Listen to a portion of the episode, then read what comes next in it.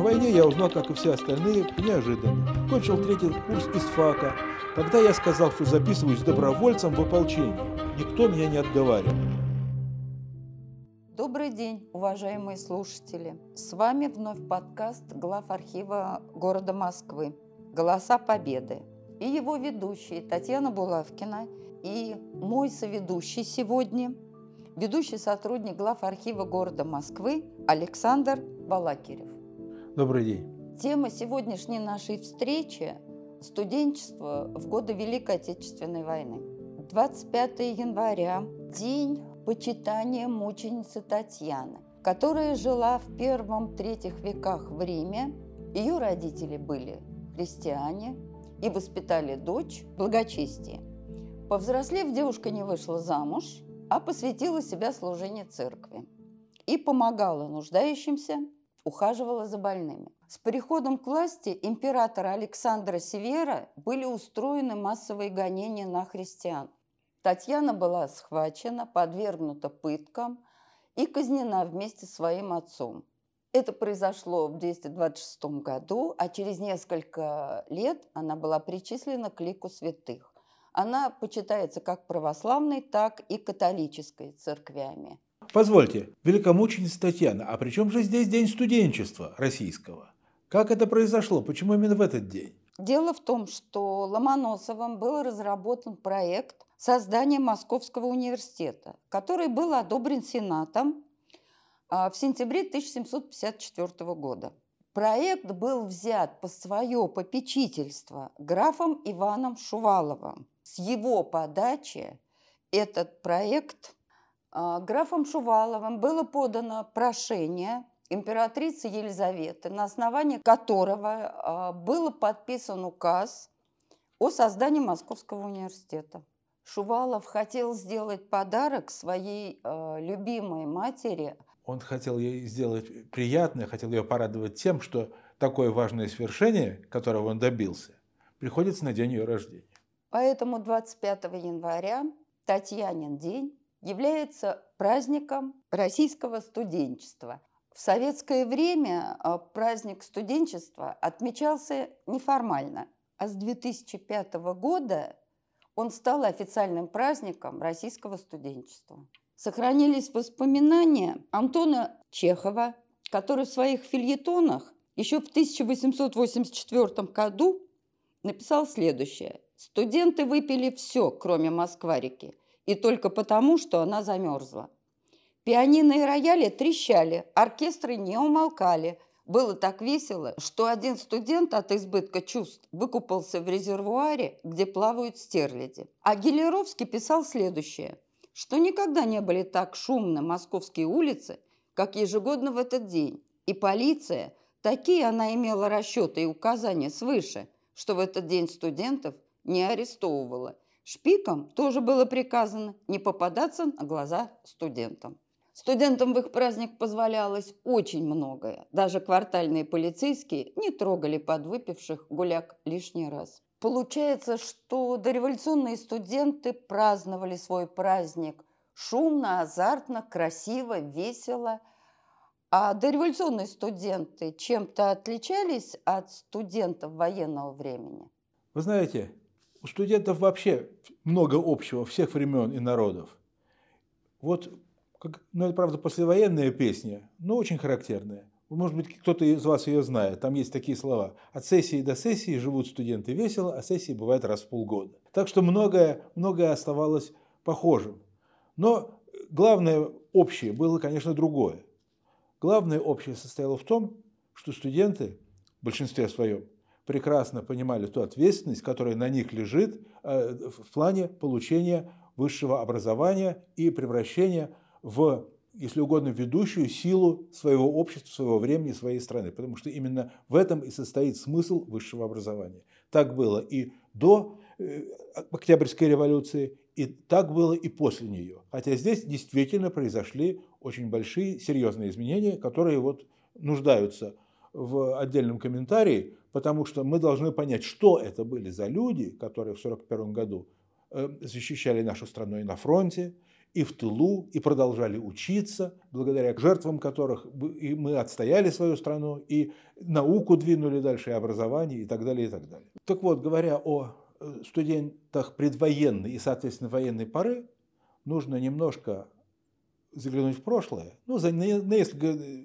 буквально на десяток лет назад, и посмотреть на ту специфическую ситуацию, которая сложилась в нашей стране, ну, скажем, после 17 года, после Октябрьской революции. Процитирую Блока, как он говорил. Что же задумано? Переделать все. Сделать так, чтобы наша скудная, бедная, жалкая жизнь стала прекрасной, чистой. Я цитирую недословно, я забыл эту фразу, фразу полностью, но мысль понятна. И вот я хочу здесь обратить внимание на слово «переделать». Дело в том, что вот это была утопия, но это была великая утопия прошлого, благодаря которой родилась сама, значит, сам могучий импульс к тому, что с помощью разума и рук человеческих, науки и знания можно быстро переделать человеческую жизнь и сделать ее более совершенной.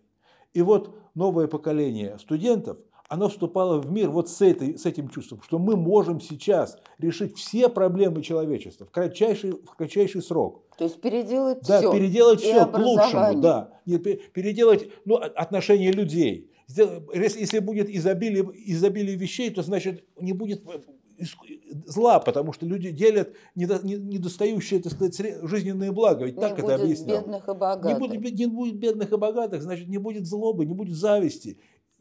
Это было такое общее, по крайней мере, очень достаточно распространенное убеждение. И ключом к этому, к решению этих проблем было знание. Вот убеждение в том, что силой знания можно все переделать. С одной стороны разрушены те сословные преграды, которые, и те имущественные преграды, которые мешали получить знания. Как вот Некрасов, вот мой любимый, который писал, «Э, с детства мечтал, с детства никем не запуган, свободен, выберешь дело, которому годен, хочешь, останешься век мужиком, сможешь под небо взовешься орлом. Или вот знаменитое э, стихотворение «Школьник». Ну, пошел же ради бога, небо, ельник и песок, не веселая дорога, ну, ну, садись ко мне, дружок. Вижу я в котомке книжку, знать учиться ты идешь. И дальше так. «А, будешь в университете, сон свершится наяву, там уж поприще широко, знай работы да не трусь, вот за что тебя глубоко я люблю, родная Русь. Не погибла та природа, не погиб еще тот край, что выводит из народа столько славных, так и знай. Сколько, столько чистых, благородных и возвышенных душой посреди тупых, холодных и возвышенных собой он тут еще и э, бросает камни в огород сословного строя, который не дает развиваться стране и людям. Так вот, теперь этого нет, и народ устремился к знаниям, с одной стороны. А и с другой стороны... У народа воз... есть такая возможность. Возможность и острая потребность. Потому что что такое э, ситуация после Первой мировой войны, когда все мировые державы, все политики понимали и называли это. Это перемирие на 20 лет. Ни, один, ни одна проблема не решена. Мировая война возникнет снова и очень скоро. И уж, конечно, советская Россия, которая была как э, кость в горле у всех, она, конечно, не могла остаться в стороне от войны. Конечно, она, ее затронула бы в любом случае, ее бы постарались ликвидировать в таком виде, Советский Союз. Понимая все это, э, советское правительство э, ведет политику ускоренной модернизации, технической модернизации страны. То, что вошло в историю как ну, строительство социализма. Э, там, тогда это называлось еще индустриализация, коллективизация и культурная революция. Дело в том, что после Первой мировой войны и те приобретения, которые были у нашей страны технические, они были во многом утрачены из-за э, сначала Первой мировой войны, потом гражданской войны и тому подобного. Очень многое приходилось начинать сначала. И вот тут как раз и пришлось к, ко двору вот то разрушение сословного строя и то провозглашение равенства возможностей людей, которое, сказать, имело место в Советском Союзе. То есть запрос и возможности сошлись. Между прочим, много умных людей работали над э, идеей ускоренного развития страны. Вот, скажем, Станислав Генрихович Струмилин, э, знаменитый экономист, один из основоположников советского планирования. В частности, он разработал критерии, согласно которым посчитал экономический эффект от образования и э, показал, значит, что получит страна, если она просто вот с помощью э, просто вложит средства в образование. Через сколько лет это получит экономический эффект. Он говорит, даже не нужно вводить платного образования потому что это очень быстро окупится. Все эти расчеты действительно подтвердились. А, кстати, главный аргумент, почему Елизавета подписала указ о создании Московского университета, был аргумент именно экономический, о том, что необходимо воспитывать свои кадры, и что это гораздо будет дешевле для страны, чем ввозить кадры из Европы. Это еще и государственный политический аргумент, потому что и мозги должны быть свои, и учеба должна быть своя, образование свое. И что это будет гораздо дешевле для государства, чем да, в том числе, чужие да. кадры. Да, это собственно говоря, э, Россия, которая, так сказать, несколько экономически отставала, двигалась такими скачками, ей приходилось прилагать особые усилия в определенное время для ускорения развития. Ну, вы знаете, как Сталин в 1933 году, подводя итоги первой пятилетки, говорил, вот у нас не было тракторной промышленности, теперь она у нас есть. У нас не было авиационной промышленности, теперь она у нас есть. У нас не было химической промышленности, теперь она у нас есть. Соответственно, под это, под все должны быть, были быть подготовлены специалисты. Так? Кроме Кроме этого, должны были быть подготовлены целая армия педагогов, которые должны были учить детей в начальных школах, в средних школах, в профессиональных и ремесленных училищах и так далее. Это было время учебы тотальной. Вот. И это все очень воодушевляло молодежь, и действительно, те, которые прошли все эти ступени, это были действительно лучшие люди. Они по энергетике, по своему интеллекту были лучшими. И они, кроме того, у них действительно открывались, так сказать, перспективы, то, что сейчас называются каналы вертикальной мобильности, и они просто шли, э, значит, занимать лучшие места в, э, в обществе и понимали, что они имеют на это право потому что они знают, что они могут, потому что они умеют. Но становились крупными учеными, ну, которые ну, потом да. двигали науку вперед. Хотя, да, хотя учеными, инженерами, администраторами во всех областях деятельности, педагогами. То есть это качество, качественный скачок. Хотя и даже и к началу войны, в общем-то эти цифры хорошо известны, общий уровень образованности в нашей стране был очень невысок. И даже инженерные должности занимали люди э, со средним техническим и даже с более элементарным образованием, а руководящие должности тоже. То есть запрос был гораздо выше, чем то, что могли, так сказать, предложить вузы. Но, скажем, у нас ведь до революции в Москве практически не было технических вузов. Ведь только в годы Первой мировой войны, скажем, МВТУ, Высшее техническое училище, а, получило статус высшего, высшего учебного заведения. Просто было техническое училище. Это современное Бауманское. Ну, современное Бауманское, да. Был только университет, где основная специализация была академическая, научная.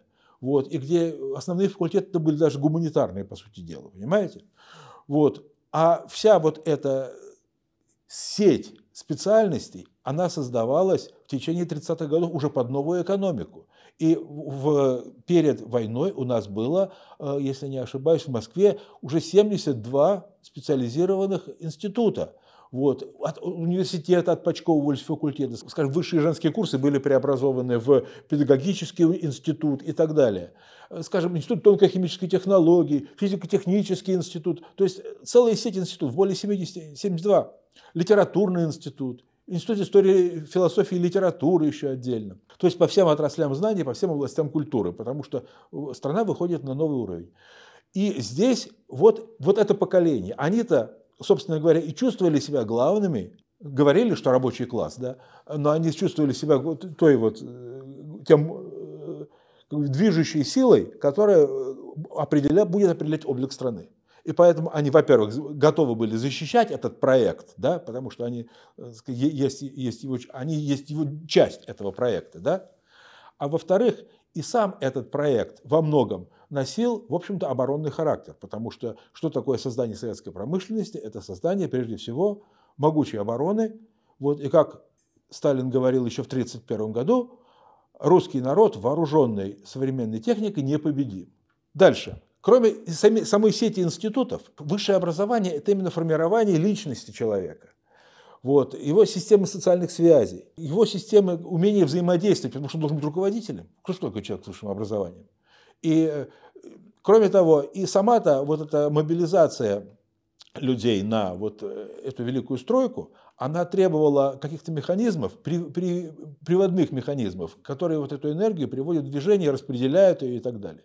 Вы знаете, а, к чему я веду. Студенты были не каждый сам по себе, да? Студенты были частью обще... системы общественных организаций.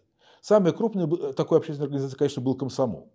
Коммунистический союз молодежи, который, собственно говоря, очень часто и выдвигал молодых людей на учебу, вот, и, так сказать, Э, мобилизовывал их на разные общественные мероприятия, потому что дел было очень много, а средств на это было очень мало, и заплатить можно было не за все, и поэтому методами значит, вот такой вот комсомольской мобилизации можно было провести какой-нибудь субботник, провести какой-нибудь культурный рейд, э, значит, или провести еще какое-нибудь мероприятие. То есть студенты были организованы студенты через Ленинский были... комсомол? Через Ленинский, и это еще не только это, еще существовала такая организация, как Асавиахим. Ахим. Это была добровольная общественная организация военно-спортивного характера, поскольку предполагалось, что тоже это все было связано с темой защиты Отечества. А с авиахим это было добровольно да. или обязательно? Нет, нет, конечно, нет, это было добровольно, вот, и это было очень интересно, потому что это было, понимаете, это было круто, это было модно, я бы так сказал. Молодежь могла где получить э, изначальной военную военную подготовку. Да, военную, нет, не просто военную подготовку. Военную подготовку, э, значит, э, рядового бойца, ну там, да, э, военно-техническую подготовку. Скажем, в моде были, был парашютный спорт, планеризм тоже в связи с этим. Но, конечно, авиация как таковая. Ну, собственно, все значит, радио там, и другие какие-то виды, военно, так называемые военно-технические виды спорта. Все это сказать, очень поощрялось, и для того, чтобы быть значит, успешным общественником да, значит, и быть на виду, очень важно было, так сказать, быть спортсменом, быть, владеть какой-то военной специальностью. Задача... И быть комсомольцем. И быть, и быть комсомольцем, да. То есть это и с точки зрения даже такой прагматической это было очень важно. Вот передовой советский молодой человек, студент. Вот он вот такой. И потом эти все механизмы мобилизации, они были включены, когда э, началась Великая Отечественная война. И вот эти люди, которые думают, что будущее принадлежит им, и что они для этого учатся, да, и что они действительно мир вот переделают к лучшему, да, для всех, для общего блага. Когда наступает война, они, естественно, отвечают то, что соответствует так сказать, внутреннему убеждению, внутреннему настрою. Они защищают свою страну, защищают свой проект, свое дело. Ну, многие студенты уходят добровольцами. Судьба высшего образования в годы Великой Отечественной войны. Это целая, как бы, целая, не знаю, в общем-то, исследования существуют, конечно, но это целая эпоха, целая эпос. Во-первых, многие студенты э, действительно идут э, на фронт, э, их призывают просто потому, что призывной возраст. Причем, очень важная вещь, еще все-таки образование невысокое, и их сразу забирают прежде всего в военное училище потому что они должны стать командирами, потому что командовать и овладевать техникой могут люди со, как минимум со средним образованием.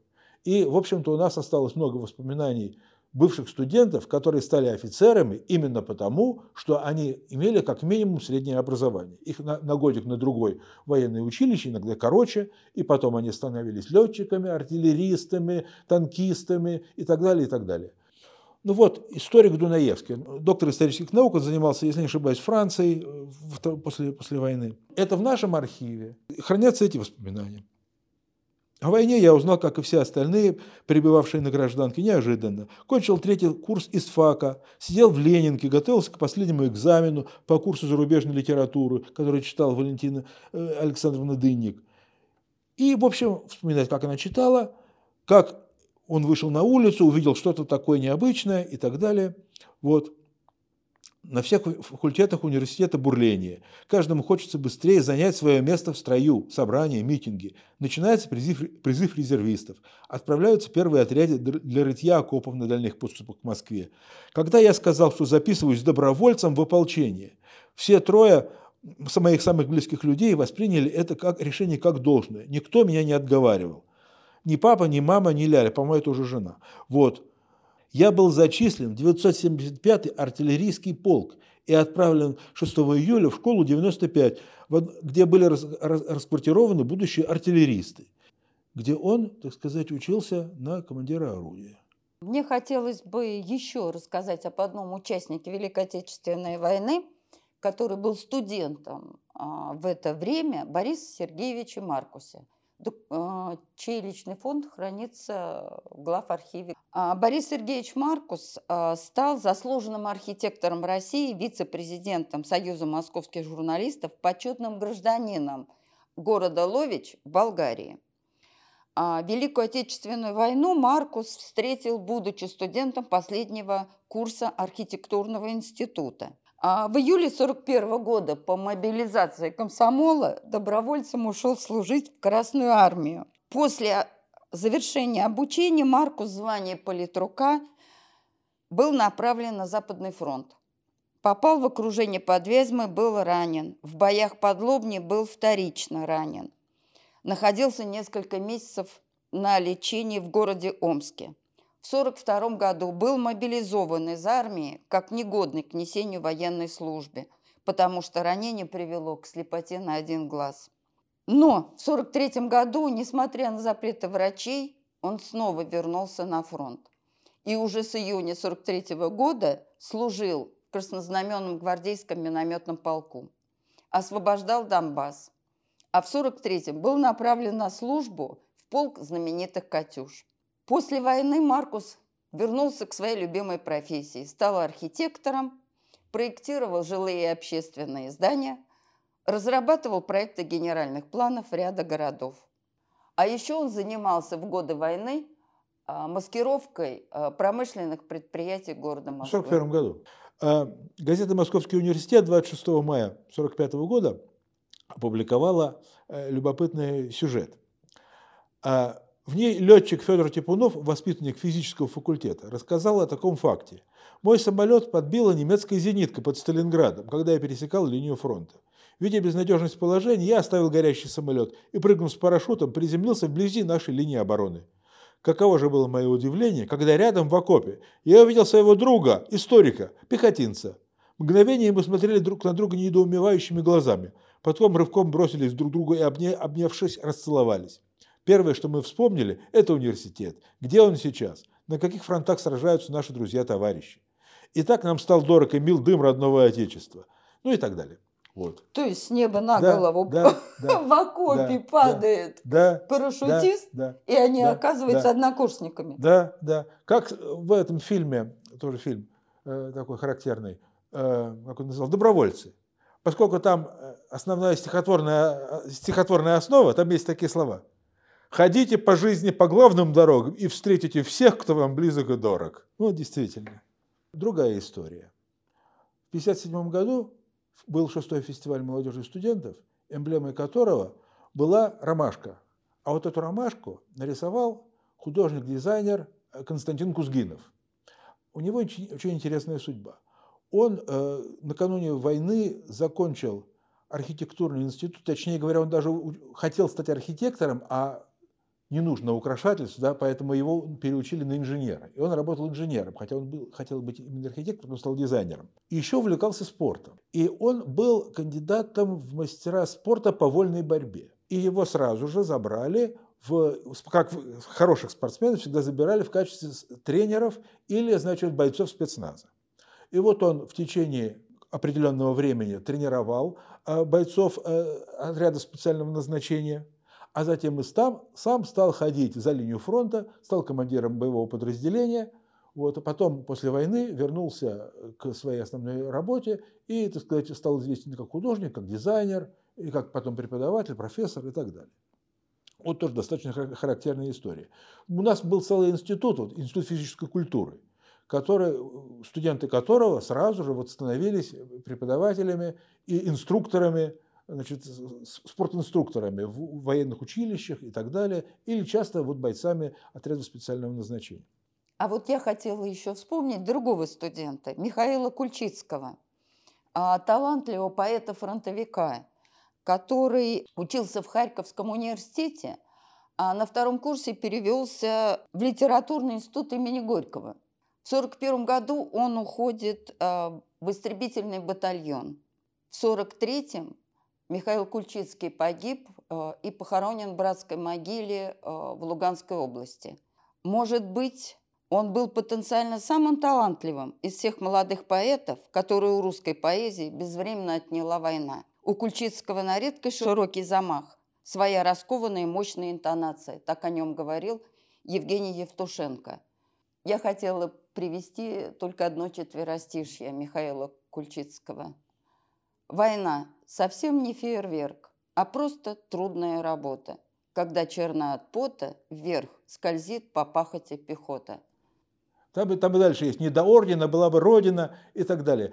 Вот, а я хочу, вот я подхватил это не случайно, потому что вот эти стихи читал на вечере в Политехническом музее его друг Борис Слуцкий, который остался жив. И как раз он говорил, что нельзя забывать вот о тех, которые погибли, о тех поэтах, которые погибли. И я, он считал, счел своим долгом сначала прочитать его стихи, вот полностью. Он говорит, я полностью не помню, он нам эти стихи наговорил. И вот это, потом эта сцена вошла в фильм эм, «Мне 20 лет» или «Застава Ильича». Вот там в, полной, в полном варианте этого фильма, там полностью вот приводится это, эм, этот поэтический концерт э, в Политехническом музее. И вот там есть выступление Слуцкого. Я почему еще о вспомнил, что вот он очень ярко, на мой взгляд, выразил отношение, как бы мировосприятие студенчества как раз предвоенного. У него такие есть стихи. И какое мне было дело, чем нас кормят в конце концов, если будущее глядело на меня с газетных столбцов. То есть люди верили в то, что будущее вот прекрасное наступает, и что они его будут творить. И они его, естественно, защищали. Не, ну какая строчка, действительно веришь, он тебя будущее смотрит. И какое, да, и какое дело, чем, конечно, жили, жили более чем скромно, скажем так, да, вот, но учились потому и, так сказать, развивались именно потому, что они сами были этим будущим, которое, так сказать, наступает, и защищали это. Мы поговорили о студентах-фронтовиках, которые ушли добровольно на фронт. А что было со студентами, которые оставались в тылу? Ну, да, ну, во-первых, институты продолжали работать, университеты продолжали работать. А они разве не были эвакуированы? Они были эвакуированы из Москвы. Разумеется, произошел перебой в учебе осенью 1941 года. Не было экзаменов, не было зачетов. Пока произошло, произошло вот это, происходила эта эвакуация, причем не все вузы были эвакуированы, несколько осталось. Вот. А, а в 1943 года э, началась реэвакуация. И тем не менее, даже те, которые были эвакуированы, не были эвакуированы, они работали и в тылу.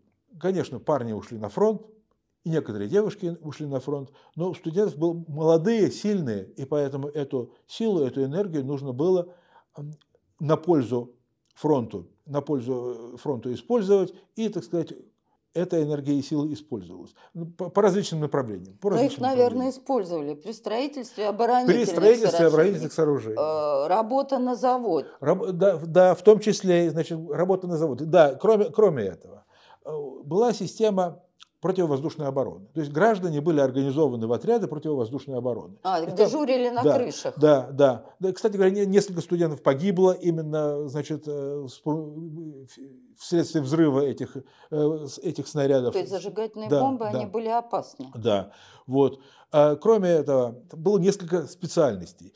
Те, кто, так сказать, транспортировал эти вот, э, например, аэростаты. Система противовоздушной обороны, она предполагала несколько специальностей, отряд противовоздушной обороны. В частности, большую э, роль играли там э, спасательные отряды и сандружины. Вот. Здесь тоже значит, пожарные, значит, оказание помощи, помощь в эвакуации значит, детей там, во время обстрела и так далее. То есть была большая, значит, большая часть студентов несла значит, вот такую ну, добровольную, в сущности, обязательную службу в качестве вот, участников противовоздушной обороны, системы противовоздушной обороны.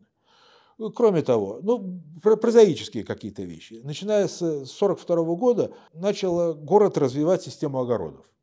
Вот. э, А сбор да, урожая в да, да, вот это порядке да, студенты да. посылались. Да, вот это вот все, да, урожая. да. И кроме того, учились, да, кровь, сдавали кровь, донорство.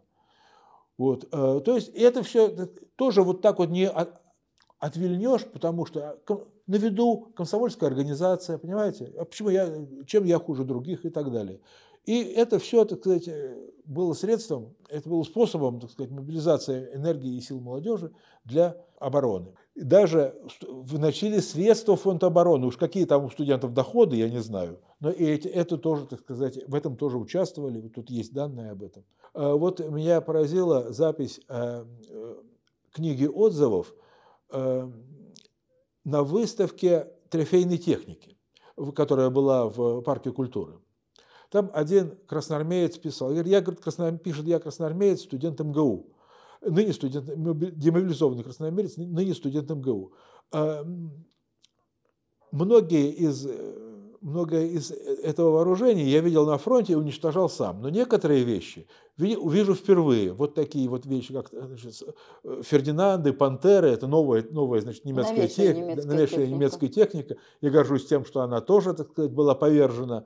И у меня вот такая мысль, что если мы даже с этими, эти орешки мы расщелкали, то нам уже, мы не боимся никого, нам уже теперь не страшно ничего. И вот с этим чувством да, человек учится – овладевает специальностью, и, так сказать, интересно, кем он стал уже потом, каким специалистом. Потому что потом вот мы действительно быстро поднялись из руин, благодаря тому, что пришли такие люди с чувством, что нам не страшно, ничего. Все нам, все нам по Неожиданно для всех быстро поднялись. Да, да. Но тут еще и, конечно, вопросы политики. Дело в том, что уже с 1943 года а, государство отдавая себе отчет в том, какой, какой становится мир после какой будет мир после войны, э, понимая, что а, противостояние держав выходит в сущности на новый уровень, это уже в сущности было началом того, что потом назвали научно-технической революцией. А это означает резкое повышение требований к образованию вообще. И начиная с 1943 года, начиная со средней школы, усиливаются, повышаются требования к образованию. И эти требования касаются и Вы имеете в виду в первую очередь техническое образование или гуманитарное нет, нет, тоже? общее образование. Общее образование. Потому что логику вводят, и тогда вводят раздельное обучение и так далее. То есть вообще война, э, ситуации всякие разные. Э, во-первых, повышение дисциплины в школе, да, э, и то, то же самое в ВУЗе. Я сейчас постараюсь привести какие-то документы, чтобы было ясно, о чем я здесь говорю. Потому что этих решений было очень даже много. Вот смотрите, уже 42 год. Совнарком и ЦК ВКПБ принимают постановление о плане приема в вузы в 1942 году и мероприятиях по укреплению высших учебных заведений. То есть находятся средства, время, силы на то, чтобы развивать высшее образование, даже в самых неблагоприятных условиях. Резко снизилась численность студентов, потому что они ушли на фронт. Вот, и Согласно постановлению, облегчался порядок поступления советских граждан в вузы. Юноши освобождались от призыва вооруженных силах в 1942 году. Видите, даже. Вот. Студенты призывного возраста, обучавшиеся на выпускном курсе а по ряду специальностей и предвыпускном курсе, предоставлялась отсрочка от призыва, улучшение питания и так далее. И каждый год принимаются какие-то постановления, которые касаются либо улучшения материального положения студентов, скажем, улучшения их питания, или, так сказать, повышение дисциплины и ответственности за результаты учебы. А у меня в связи со сказанным вдруг э, стал более понятен некоторый эпизод из биографии моего отца. Мне было непонятно, он воевал в Севастополе. Но почему-то в 1944 году его посылают учиться в военный институт иностранных языков. Я это не понимала, как во время боевых действий человека посылают – специально учиться. А теперь получается, что да, отзывали специально э, людей, воевавших, чтобы они получали высшее образование и становились специалистами. Да, да, потому что думали далеко вперед. Причем у него был военный институт иностранных языков. Какая необходимость? А я, вам, а я вам сейчас скажу, и это будет очень понятно. Дело в том, что Советский Союз превращается в страну, э, а, одну из главных стран мира, да, и он уже начинает определять мировую повестку дня. Значит, нужно заниматься внешней политикой. Должна быть дипломатия, должна быть разведка на масштабах всего земного шарика, понимаете? И должны быть соответствующие подготовленные специалисты по всем этим специальностям. Александр, есть э, какие-нибудь цифры по студентам, преподавателям, ушедшим на фронт, по учреждениям нашего города – в первую очередь меня, конечно, интересует Московский университет. Да, эти цифры известны. Более трех тысяч преподавателей, сотрудников и студентов МГУ добровольно ушли на фронт в начале войны. Около двух тысяч погибли в борьбе с врагом. В 1941-1942 году учебные задания, занятия проводились эпизодически, что не позволило выпуск специалистов произвести. Значительная часть университета была эвакуирована в Ашхабад и Свердловск, где был организован учебный процесс по сокращенным программам. В 1943-м произошла ре реэвакуация университета – где с осени был восстановлен полноценный учебный процесс.